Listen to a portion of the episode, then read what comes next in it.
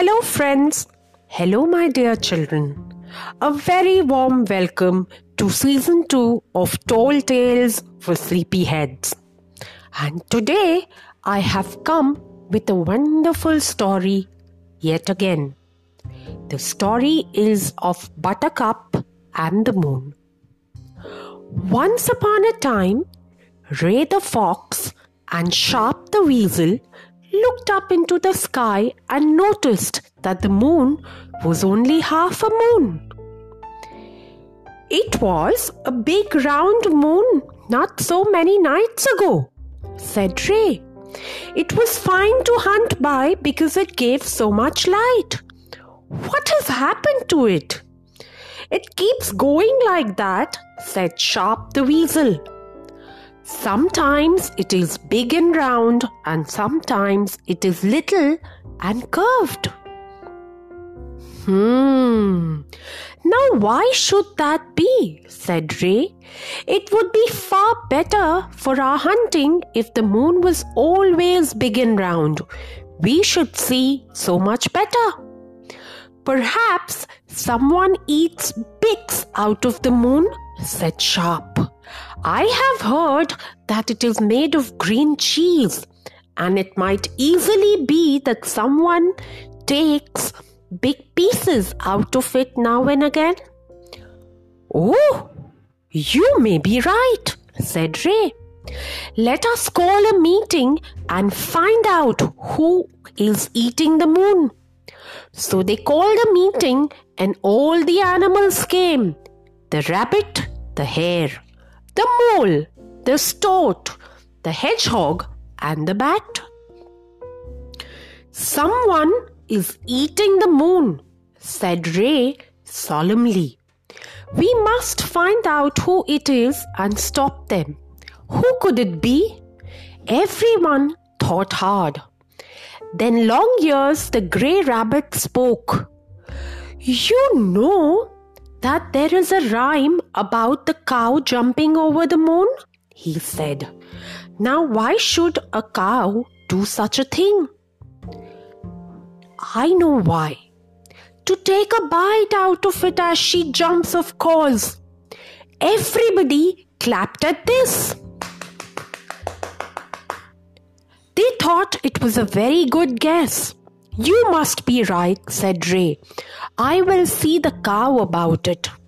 We will all come with you, said all the animals. So off they went to the field where Buttercup, the old brown cow, was lying down asleep. She was surprised to find such a crowd around her when she woke. What do you want? she asked.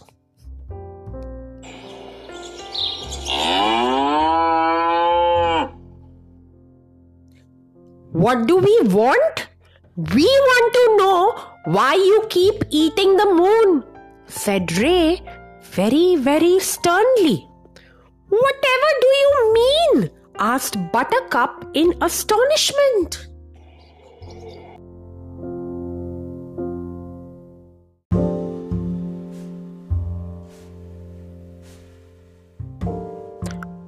Whatever do you mean? Eat the moon? Whatever next? Why, I have plenty of sweet grass without bothering about a silly thing like the moon. We don't believe you, said Ray. Listen, Buttercup. This is your first and last warning. If you continue to eat the moon, we will chain you up in a dark shed and you will never be allowed on the sunny hillside again. The cow tossed her head and flicked her tail at the fox. Silly creature, she said, go away.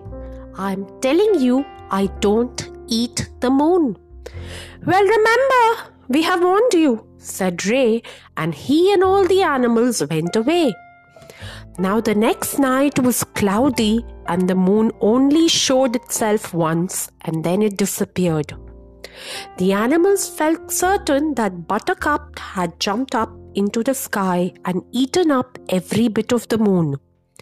They were angry, for they thought that if the moon was eaten all up, it would never grow again. Fetch a chain and we will tie up the cow in a shed, said Ray. Then she can do no more damage. She will eat the stars next, the greedy creature. So a strong chain was fetched and they all set off for Buttercup's field. They put the chain around her neck and made her walk down the hill until she came to the dark shed. They took her inside and chained her up. Poor, poor Buttercup. Now you can do no more harm, they said. Leave the sky alone, you wicked cow. You have eaten the moon all up, and we shall never see it again. The poor cow wept and sighed, but it was of no use. She could not get free, so she had to lie down and make the best of things. But how she missed the windy hillside and the sweet green grass. For a long time, the weather was rainy and clouds covered the sky. Not once did the moon shine, and the animals were sad to think that it should be all eaten. We will have the cow out tonight and decide what to do to punish her for such a dreadful deed, said Ray. So that night, Buttercup was taken out of the shed and set in the middle of a ring with all the animals sitting around her. She was very sad and hung her big brown head. Now, said Ray, standing up. We have come here to decide what punishment to give the prisoner for daring to eat our lovely moon. Never more will it shine down to give us light. The greedy cow you see before you has gobbled it all up. We must punish her.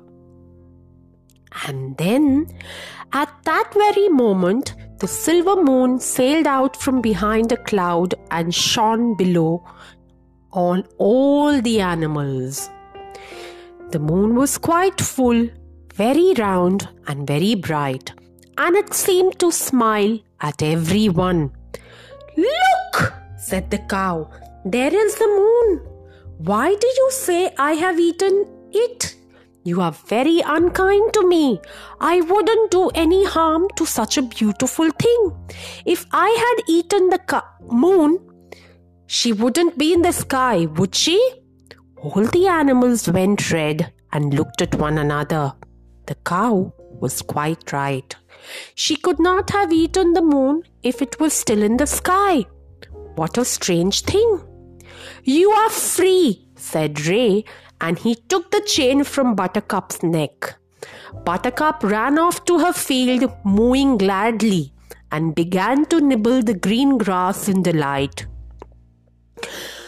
The moon is a mystery, said Longears the rabbit.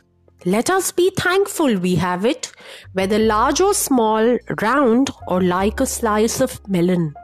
She comes when she will, we none of us know why. There is a book in the schoolroom down in the village which tells all about the moon, said Prickles the hedgehog. Who can read? asked Ray. But nobody could, and one by one all the animals slipped away. Ray was left alone looking up at the silver moon. It seemed to laugh at him, and Ray grew very angry. Are you mocking me? Are you laughing at me? I'll eat you myself. I'll eat you myself, he cried. He leapt high into the air but of course, he could not reach the moon. He jumped again, but it was no use. The moon sailed in the sky and took no notice of him at all.